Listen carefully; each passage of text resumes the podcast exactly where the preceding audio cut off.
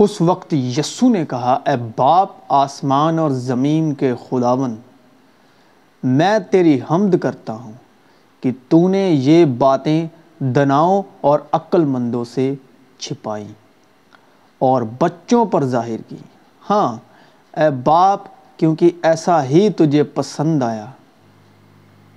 میرے باپ کی طرف سے سب کچھ مجھے سونپا گیا ہے اور کوئی بیٹے کو نہیں جانتا سوا باپ کے، اور کوئی باپ کو نہیں جانتا سوا بیٹے کے، اور اس کے جس پر بیٹا اسے ظاہر کرنا چاہے۔ فلپس نے اس سے کہا، اے خداون باپ کو ہمیں دکھا، یہی ہمیں کافی ہے۔ یسو نے اس سے کہا، اے فلپس، میں اتنی مدت سے تمہارے ساتھ ہوں، کیا تو مجھے نہیں جانتا؟ جس نے مجھے دیکھا، اس نے باپ کو دیکھا۔ اب باپ یسو میں سے کیسے دکھائی دیتے ہیں؟ لکھا ہے، پھر خدا نے کہا کہ ہم انسان کو اپنی صورت پر اپنی شبی کی مانند بنائیں۔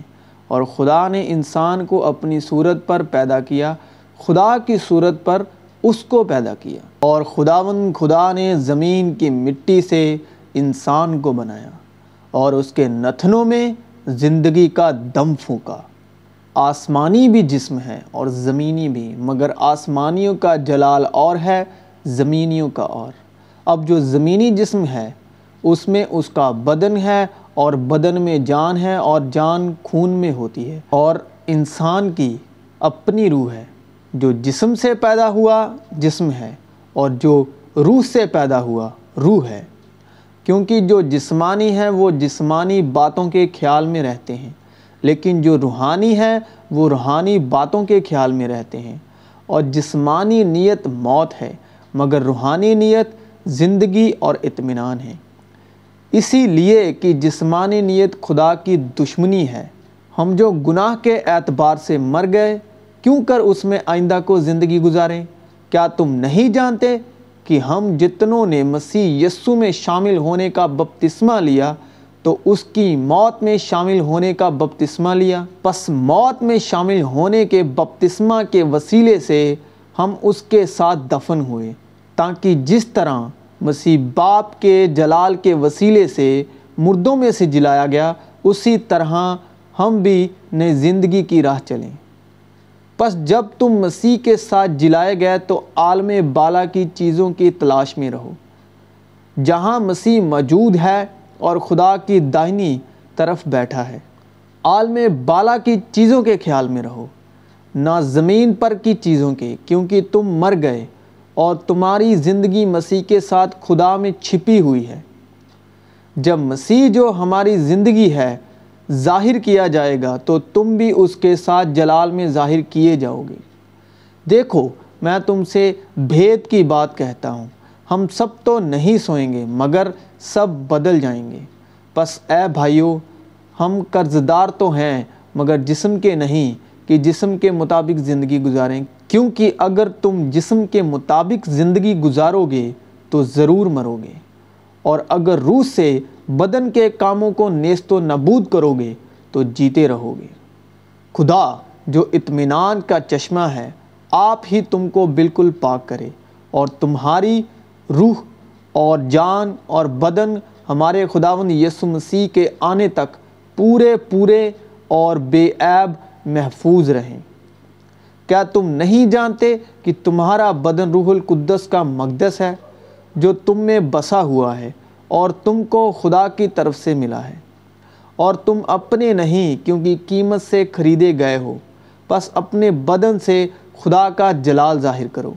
اپنے دل کی خوب حفاظت کر، کیونکہ زندگی کا سرچشمہ وہی ہے۔ پس اپنے ان اعضاء کو مردہ کرو جو زمین پر ہیں یعنی حرام کاری اور ناپاکی اور شہوت اور بری خواہش اور لالچ کو جو بت پرستی کے برابر ہے۔ کہ انہی کے سبب سے خدا کا غضب نافرمانی کے فرزندوں پر نازل ہوتا ہے۔ اور مسیح یسو نے کہا، باپ مجمع ہے۔ مسیح یسو روح القدس سے پیدا ہوئے اور پھر بپتسمہ لیتے وقت روح القدس کبوتر کی مانند مسیح یسو پر اترا اور آسمان کھل گیا اور آسمان سے آواز آئی، یہ میرا پیارا بیٹا ہے جس سے میں خوش ہوں۔ باپ نے بیٹے کو بھیجا اور بیٹے پر روح القدس اور روح القدس میں آتی ہے مسیح یسو کے درخواست کرنے پر سچائی کی روح جو باپ کی طرف سے نکلتی ہے۔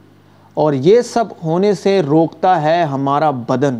بدن جو ہمارے دل کے وسیلے، ہماری روح کو، جو انسان کی اپنی روح ہے، اسے دوشی ٹھہراتا ہے اور ہمیں گناہ گار ٹھہراتا ہے۔ اور گناہ کا زور تب تک بدن پر چلتا ہے جب تک بدن گناہ کے سبب سے زندہ ہے۔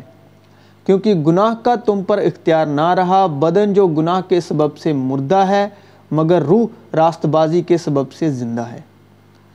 میں نے یہ باتیں تمہارے ساتھ رہ کر تم سے کہیں، لیکن مددگار یعنی روح القدس جسے باپ میرے نام سے بھیجے گا، وہی تمہیں سب باتیں سکھائے گا۔ اور جو کچھ میں نے تم سے کہا ہے، وہ سب تمہیں یاد دلائے گا۔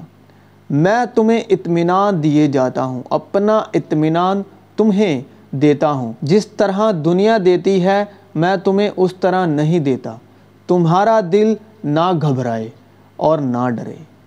اور چونکہ تم بیٹے ہو، اس لیے خدا نے اپنے بیٹے کی روح ہمارے دلوں میں بھیجی، جو ابا یعنی اے باپ کہہ کہہ کر پکارتی ہے۔ اور میں باپ سے درخواست کروں گا تو وہ تمہیں دوسرا مددگار بخشے گا کہ ابد تک تمہارے ساتھ رہے یعنی سچائی کی روح۔ جسے دنیا حاصل نہیں کر سکتی کیونکہ نہ اسے دیکھتی اور نہ جانتی ہے۔ تم اسے جانتے ہو کیونکہ وہ تمہارے ساتھ رہتی ہے اور تمہارے اندر ہوگی۔ کیونکہ روح القدس جو ہم کو بخشا گیا ہے، اس کے وسیلے سے خدا کی یعنی آسمانی باپ کی محبت ہمارے دلوں میں ڈالی گئی ہے۔ مگر روح خود ایسی آہیں بھر بھر کے ہماری شفاعت کرتی ہے جن کا بیان نہیں ہو سکتا اور دلوں کا پرکھنے والا جانتا ہے کہ روح کی کیا نیت ہے۔ کیونکہ وہ خدا کی مرضی کے موافق مقدسوں کی شفاعت کرتا ہے۔